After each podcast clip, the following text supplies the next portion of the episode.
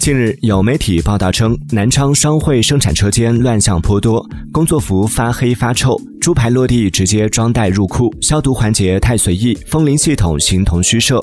对此，双汇客服称，报道与事实不符，原发稿件已撤稿。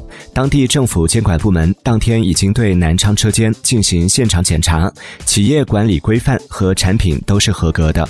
双汇公司也回应称，已经成立联合调查组，进出到南昌双汇对此事进行。调查需要一定的时间，目前暂未有完整的调查结果。